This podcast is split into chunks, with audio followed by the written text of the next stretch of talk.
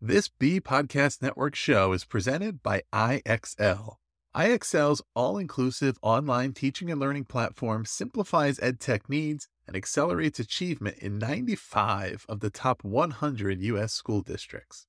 IXL delivers personalized learning across a comprehensive pre K 12 curriculum, including math, language arts, science, and social studies, and it helps you assess student performance through actionable real time insights at every level of your school or district.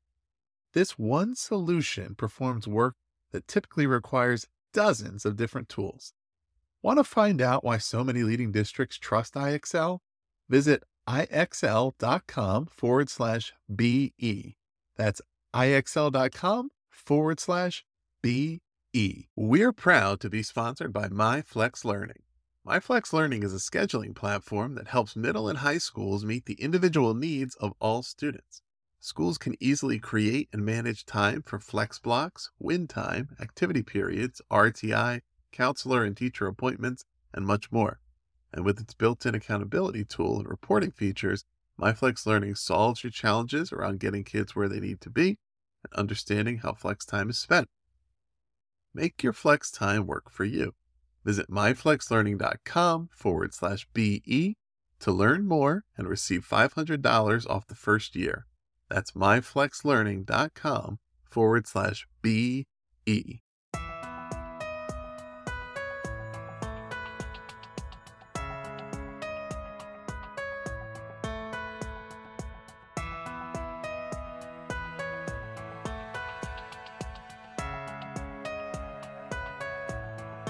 Welcome in, listeners. You are listening once again to the Authority Podcast on the Be Podcast Network.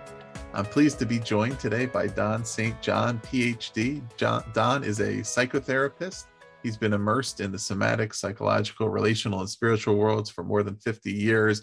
And his book, just released a few months ago, is Healing the Wounds of Childhood and Culture An Adventure of a Lifetime. I think this is going to be a really interesting conversation for everyone here. We'll touch on some different subject matter that we don't always get into, but some things to think about for ourselves and for the kids that we work with. A lot of good things to understand here. So, Don, welcome to the authority.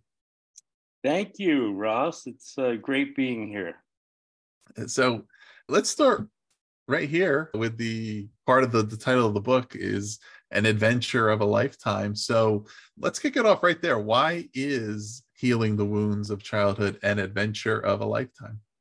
Well, th- the reason I called it an adventure of a lifetime is that dedicating oneself to healing and healing means to become whole. I'm not talking about simply curing symptoms, but reclaiming those aspects of self that get lost or suppressed or submerged either through family dynamics or cultural prohibitions and injunctions. And the, the more we continue along the journey, the more goodies we discover, like a fuller, richer, freer mm-hmm. sense of self, like the capacity to really connect with the people we love in a very deep and transparent way.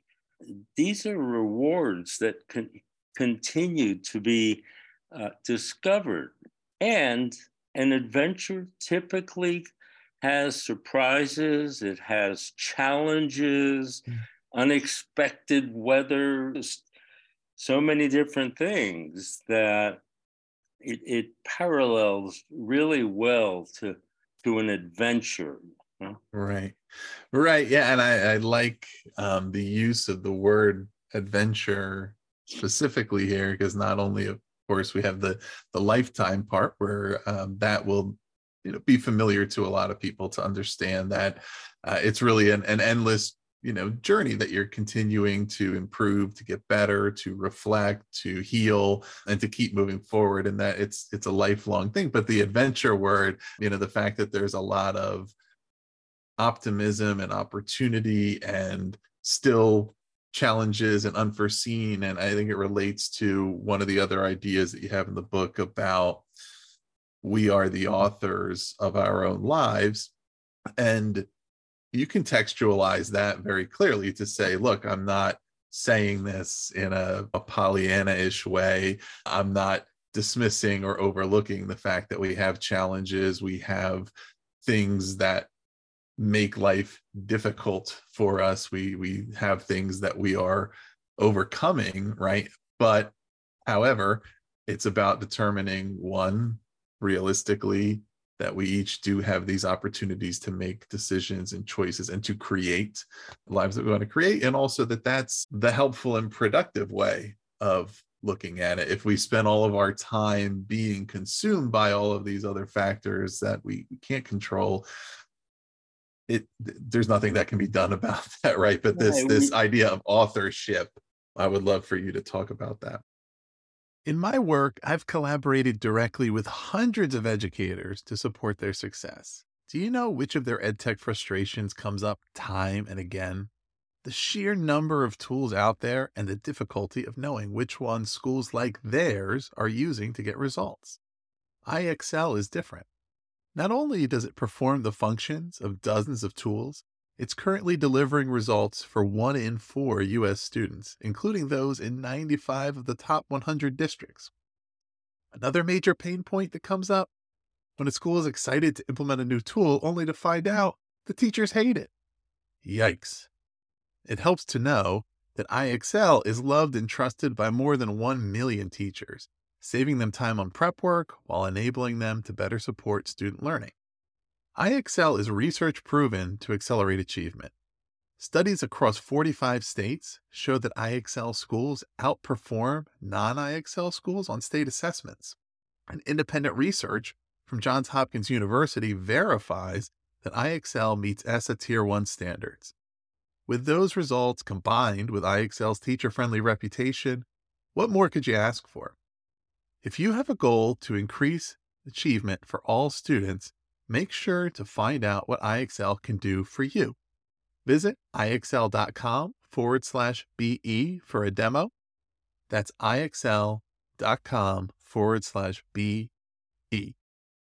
Well, it's a it's a very powerful perspective, and there's a lot of work that mm-hmm. typically needs to be done before an individual can arrive at that, because at first you encounter the, the wounds. The, the first step is, is to be honest about how you've been affected, how you've been hurt, how you've been wounded, how you've been limited, how your freedom has been shackled.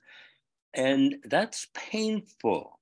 But somewhere along the line, I realized that even though, I mean, horrendous things happened to me in, in my childhood, e- even in elementary school, the, the mm-hmm. slaps across the face by the nuns back in the 50s, they were no joke, Ross. And, mm-hmm. and they happened. Like, I didn't order them. It wasn't right. as if I walked in and said, Would you smack me around today because I think I'm going to be a bad kid? They, they happen. And what I made out of that was my doing. Mm-hmm. Meaning, meaning, and this is very typical. Most kids will do the same. They'll come to the conclusion that they're bad. Their right. fault the, the nuns, the parents, we don't have the wherewithal at three, four, five years old to say, hey, these guys didn't get training in this job of you know, being a parent. You know, right. we just assume we deserve what we receive.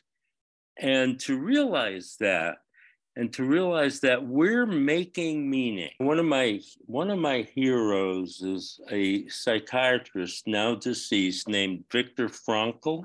Mm-hmm. You may know of him. Yeah. He he wrote that book, Man in Search of Meaning, and the most horrendous imaginable things happened to him. Yeah. In in, in a concentration camp. And he came out of that with the whole system of psychotherapy, which says, whatever happens, we're the ones, we have the power to, to make meaning. Yeah, yeah, it, it really was standing out to me. It's something that I've been studying recently related to my coaching work. There's a, a, coach who writes about positive intelligence named Shirzad Chamine, and he writes about the the saboteurs right in our lives that when inappropriately applied they hold us back. And the the main one being the judge and the they, they all develop in childhood.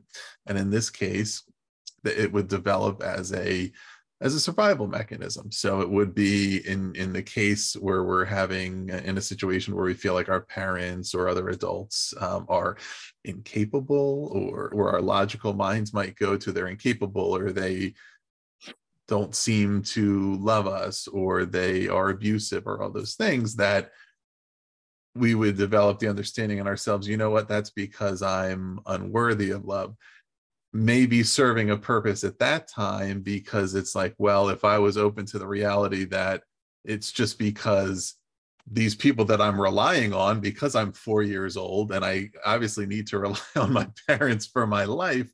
And the reality is that they're just not good people or they're not prepared to be parents or they have substance issues whatever the case may be well that would be terrifying right? So it's less terrifying to think well there's just something wrong with me. But then when you become an adult that no longer serves you. And if we don't learn to unpack that and understand what that is and to diminish its power over us then we're missing the opportunities to then start creating the new life and and and it's also relates to circumstances right? And the things where we feel like okay we can draw the conclusion that our circumstances are out of our control and that what it means is that we're destined to not be able to to achieve what we want to achieve or be who we want to be. Or we can understand you know what? That that's not the reality that's just what my mind is telling me. Exactly. let me unpack that and and then i can move forward. And if everyone could unpack that successfully the psychotherapy profession would be out of business. Right. all right. So i wanted to you know before we move into the next section here touch on one other thing that you you clearly did with intentionality, which is your use of the word wounds as opposed to traumas or other potential terms you could have used there. And and it's going to come up a lot in our conversation so i feel like it's worth you kind of touching on that and articulating why you went with that word wounds. Yeah. First of all trauma does mean wounds. So they are synonymous. I chose wounds because trauma has been so has been used in so many different ways.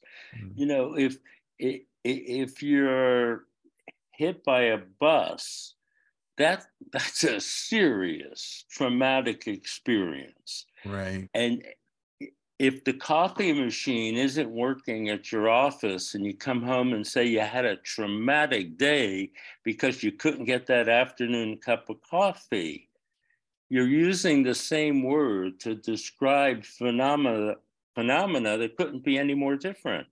Mm-hmm. So it's it has a range. You, I could have used trauma, but I wanted to use something that didn't have so much charge on it as trauma and, and confusion. If you go to the liter- literature, you'll come across big T trauma, little t trauma, developmental trauma, relational trauma, shock trauma. And these mm-hmm. are all forms of trauma. Now, most of us have had trauma in our lives just using the word wounds because I thought it might be easier to accept, easier to recognize. You know, people will come into my office, Ross, and say, No, I didn't have any trauma in my childhood. You know, they're trying to understand why they haven't been successful in relationships or why their self esteem isn't where they think it should be. And they say, No, no trauma. And then I talked to them for 15 minutes and learned that Their mother was depressed for two two years after they were born. Uh, their father, of course, drank a lot, and when he drank, and, and et cetera, et cetera, to describe situations and conditions that were terribly traumatic to a to a very small child. Parents got divorced when I was four, meaning they were unhappy from the time I was born. Do, do you see what I mean? Right. Right. Yeah, and and I think that's a helpful you know way of looking at it and being really precise and specific so that it gives that common language and, and understanding and that's helpful as we uh, move into the next part of our discussion because i really want to relate a lot of this to the to the different ways that our our listeners in their professional lives are you know grappling with these realities as it relates to them personally in their own life and their own healing and also the fact that they are working with children who may be in the midst of a lot of this presently and i wanted to even actually go right to uh, part of what you write in the, the introduction and the dedication of the book and i'll read how this is described. it is um, this book. This is in in part. There's a little more than this, but uh, this book is dedicated to all of you who intuitively know that quote unquote being normal is so far from who you can truly be. It is dedicated to all of you who know all of, geez, all of you who know you carry scars of early wounding, who know your childhood was less than perfect, and who, who may struggle with health, relationship, or well being issues, and also dedicated to all of you who want to understand fully how you may have been affected and how you can best heal, grow, and thrive. So, you know, part of this that stands out to me is one, I think it's a, a reality that a lot of uh, people who had overcome difficult childhoods or difficult circumstances at any point in their life it doesn't have to necessarily been as a, as a kid are drawn to go into helping professions right? They they want to be a person who's in a position where they can serve others and say oh i, I want to make sure that i'm there for other kids or other adults who are going through similar circumstances but then also when you're in that position that's where the unresolved challenges attack and where you say oh, it's so it's you're in the right place for the right reason but then you're also fighting against those things that are telling you that you're unworthy incapable that you can't overcome it and so it's a it's it's a real challenge and so if i think about an educator who would be in that position who would say okay there there may be uh, educators who who got into the profession because of either they had a difficult experience in their schooling, right? For any number of reasons that has stuck with them, or a difficult experience at home, or whatever the case may be.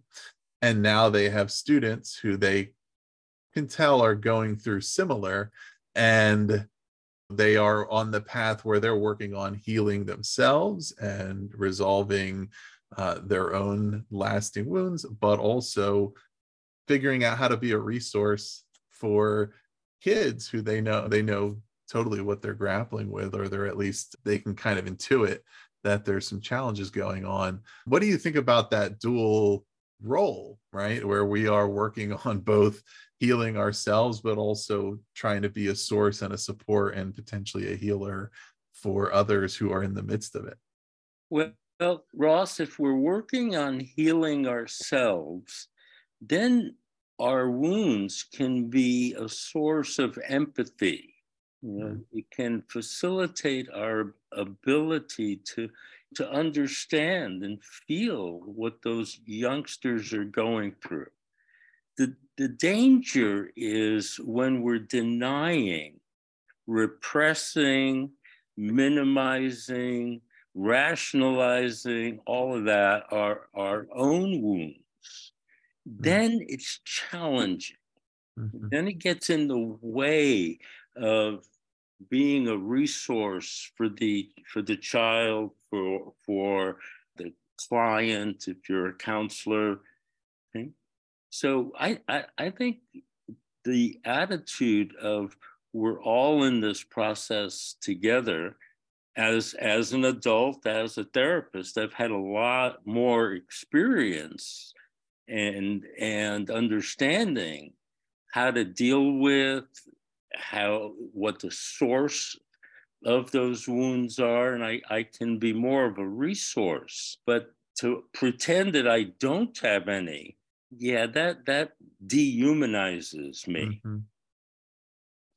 right yeah and that does happen right and it, it it creates its own set of challenges and and often you know certainly will lead to to opposite outcomes where if i'm in a position where i'm so committed to denying or hiding or repressing consciously or unconsciously it may lead to me being even harder on somebody else who i think is or, who openly is going through similar right? Because i'm then going to be more inclined to to either feel like well why can't they just hide it as well? Or if if i can if i can put it away why can't this person and realistically it's i haven't really healed from it i'm just sort of setting it aside for the moment but it's still right there driving that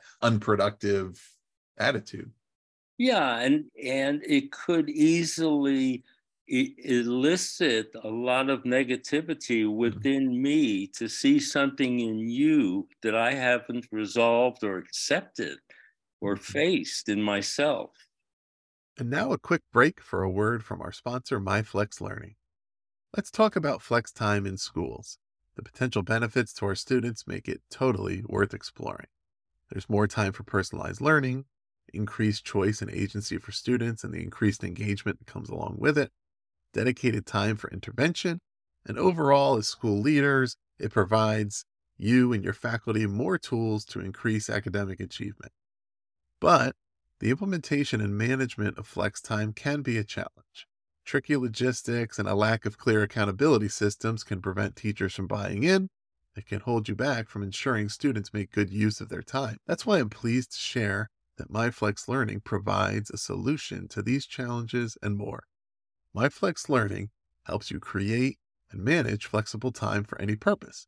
And with the seamless SIS integration, a student locator, flexible daily rostering, and intuitive mobile app, it eliminates the common challenges of implementation and management. If you want to see for yourself, visit myflexlearning.com forward slash BE to learn more and receive $500 off the first year of use. That's myflexlearning.com forward slash BE. You'll learn all about MyFlex Learning, what it can do for your school, and you'll receive a $500 off offer for your first year. Check it out.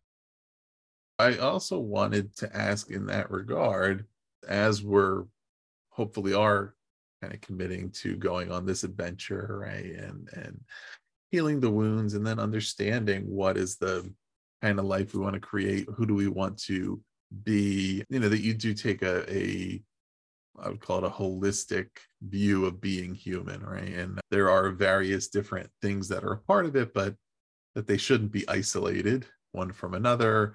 And it's not the often materialistic definition that comes up as far as things we have or money or career or even you know what our family is and our relationships right they're all they all can be important parts of it but one or the other is not the defining factor. And realistically, if we think about each of them in isolation, we're kind of prone to fluctuations in self worth, I would say, mm-hmm. versus being able to kind of understand the whole implicitly. Can you talk a little bit about what are some of these factors and, and why do you think it's important that we take time to even just define what does it mean to be human and to understand that the first thought that comes to mind with your question ross is learning to be authentic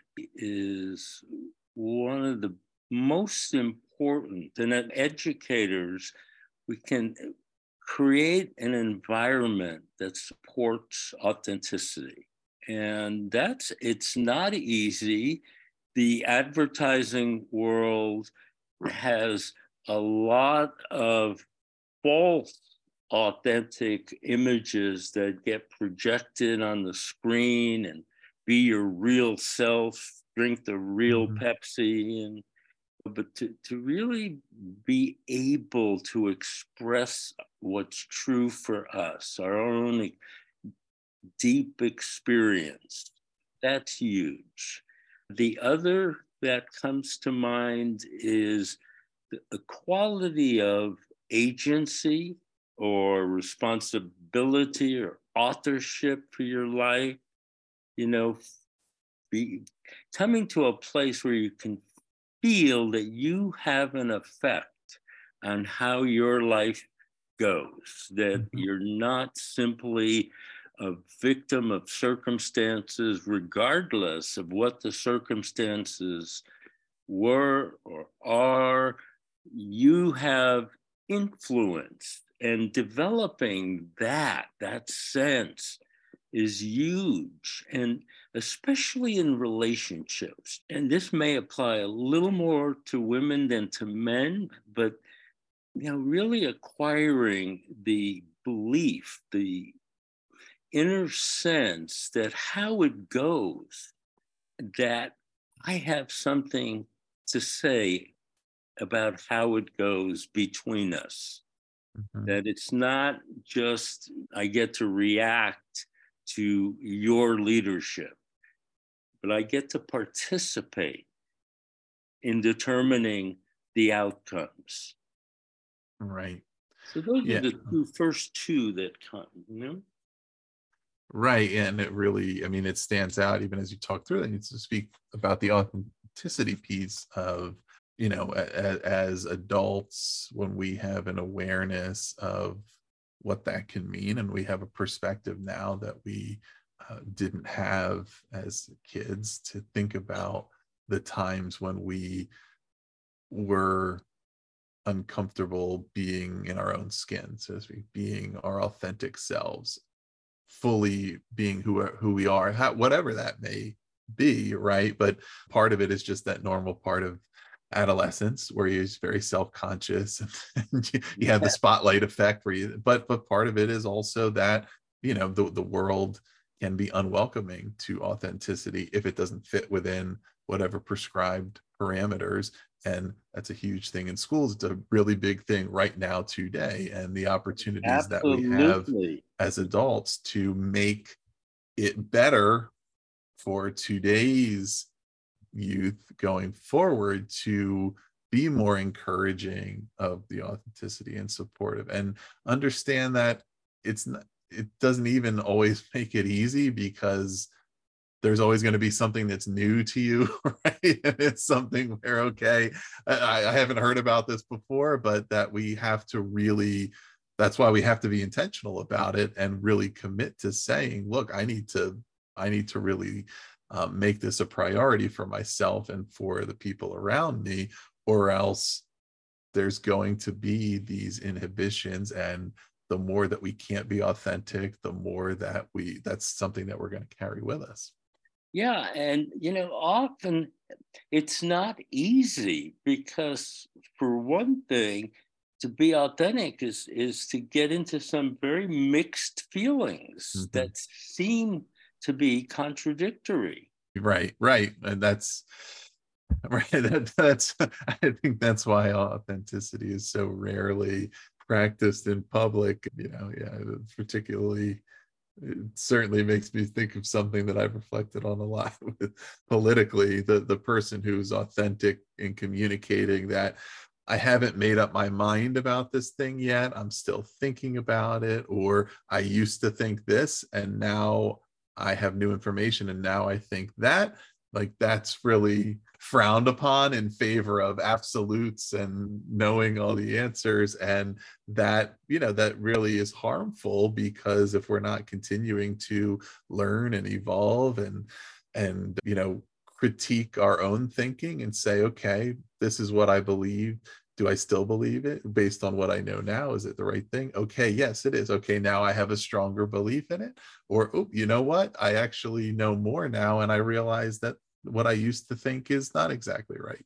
And if you're a politician, it can even be dangerous to your career, change mm-hmm. your mind. You're not supposed yeah. to evolve. You're not supposed to acquire new information, integrate it, and come to a different conclusion. Right. Yeah.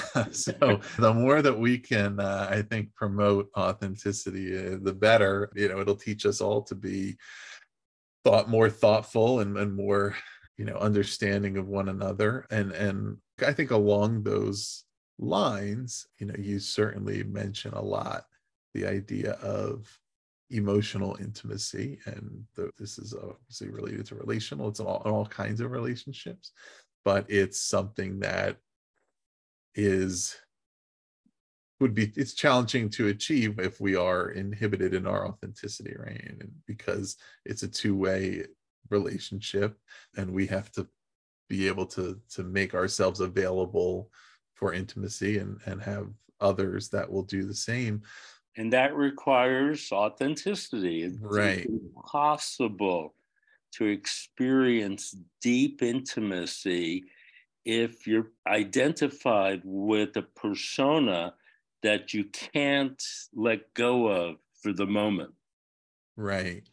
Uh, what are are, are there certain types of relationships that maybe would be not the ones that commonly come to mind when somebody thinks about intimacy you know they they typically would think a romantic relationship maybe they would think of a, a parent child relationship but uh, you know there's a whole range of other types of relationships that can be intimate and emotional right? And that unfortunately maybe aren't typically but that that they can be when we have an understanding of it. Yeah. Friendships for mm-hmm. example. You know I, I think it's a it's a way of being of valuing authenticity, valuing being transparent.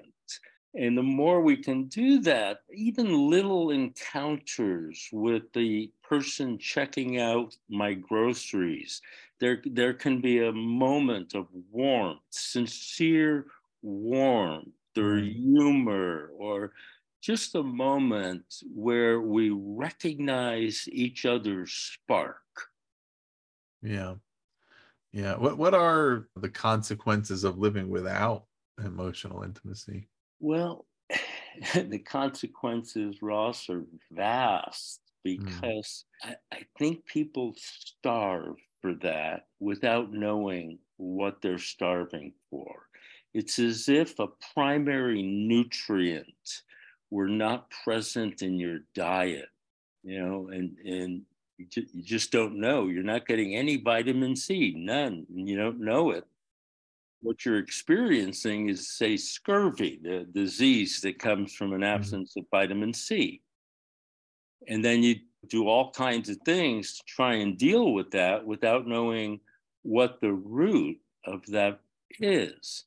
I think addictions, for example, right, are, are attempts to feel good when feeling a hunger, almost a desperate yeah. hunger for a quality of contact. And that begins in infancy. Mm-hmm. I mean, mm-hmm. that that the infant needs that quality of connection, a presence from a parent who can attune to their needs and be there and share that spark in the eyes. Um, yeah, the consequences I think are are broad and vast. I think chronic illness is a mm-hmm. consequence. Mm-hmm. Right. Yeah, and all and all of these uh, right social, right. emotional, and psychological factors have real um, effects on uh, physical health and um, and the somatic state, which uh, I think is also worth defining, you know, because somatic is really the terminology that you use and defining what you mean by that and what that relates to and how it compares and contrasts to the the physical state but how it relates to our becoming whole and to our overall wellness and eat, how each of these things affect one another. Yeah uh, when i was young when i first started out on this journey I really couldn't feel much at all below my neck. I had so much tension in my neck mm-hmm. and head. I mean, I almost died at birth. I had the cord wrapped around my neck. The physical punishment that I received was extreme and began in infancy. There was very little sense of connection to my body. So my sense of myself was based on fantasy. Now, this is extreme, and it occurs in a much less extreme form to many, many people. Mm-hmm. As we are disconnected from our body. It's the feeling, when I use the term somatic, I'm referring to the feeling of the body from the inside, not, not the body as it looks, not the body as a third person object, but as a first person subject. Mm-hmm. And if I can feel the strong muscles of my back, my shoulders, my thighs, my legs, that infuses my sense of self with a sense of power. Okay? Mm-hmm. If I can feel the tenderness in my belly, in my heart, it, it brings a sense of an, or an ability to be tender, receptive, vulnerable, so it's all there in, mm-hmm. in the configuration of the body, but it's from the inside that I'm referring to. Yeah. Yeah. So, Don, we have this uh, adventure of a lifetime that we've been talking about. And uh, I'm wondering, as we're getting closer to the the end of our conversation here if you have a, a, any other messages to uh, from from the things that you've picked up along the adventure of a lifetime that you've been on so far to our listeners who are maybe they're starting to, to hear our conversation today and it's making them think you know what? There are some things that i need to to dig into or or maybe they've been challenged by a lot of these same issues but they haven't really right had a had a framework for diving into them and thinking about okay how do i start you know a couple of messages to them any words of kind of wisdom or hope or optimism or otherwise to kind of help them start moving towards the next step in their journey?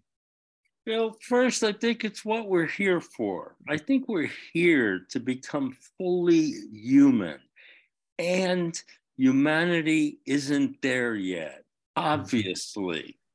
Look at the state of the world the threat of nuclear annihilation, the threat of climate change, the wars, the addictions, the pandemics, and on and on and on and on, we have not reached our full humanity.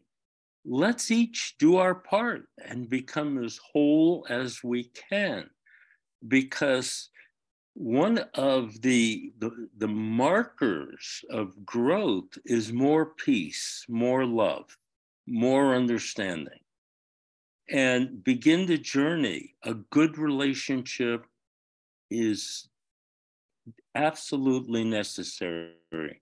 It can be a good relationship with your companion, with, with your mate, your spouse, your partner.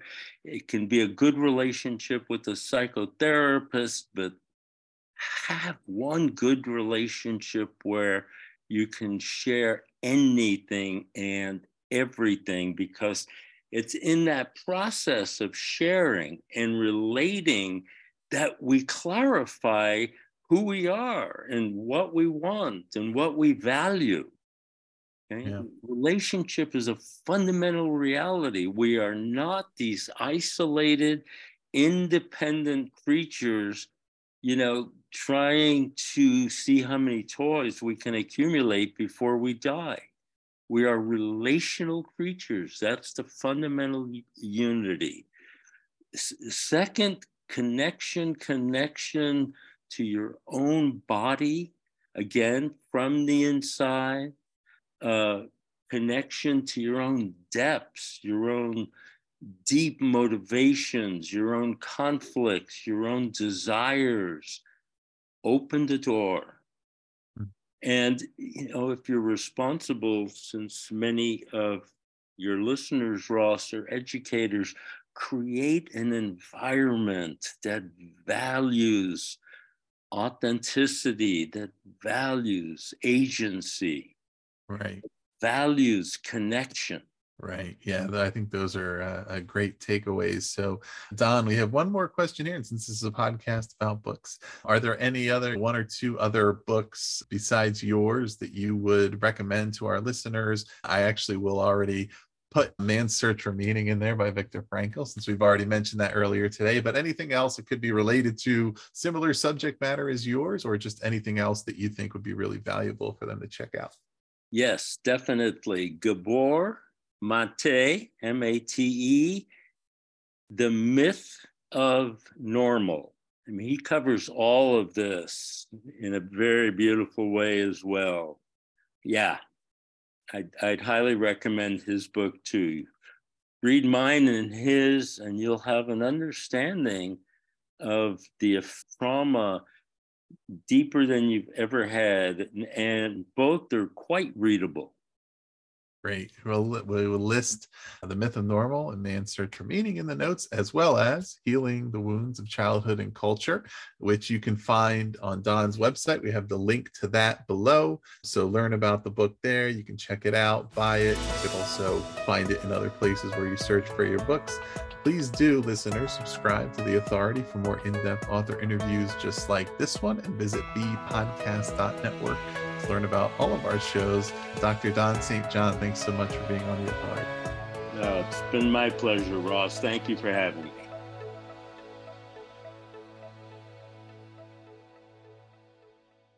This has been the Authority Podcast, hosted by Ross Romano, edited by Gage Sanderson. Do you want to simplify your school's technology, save teachers time, and improve students' performance on state assessments? You can do it all, but don't waste another minute.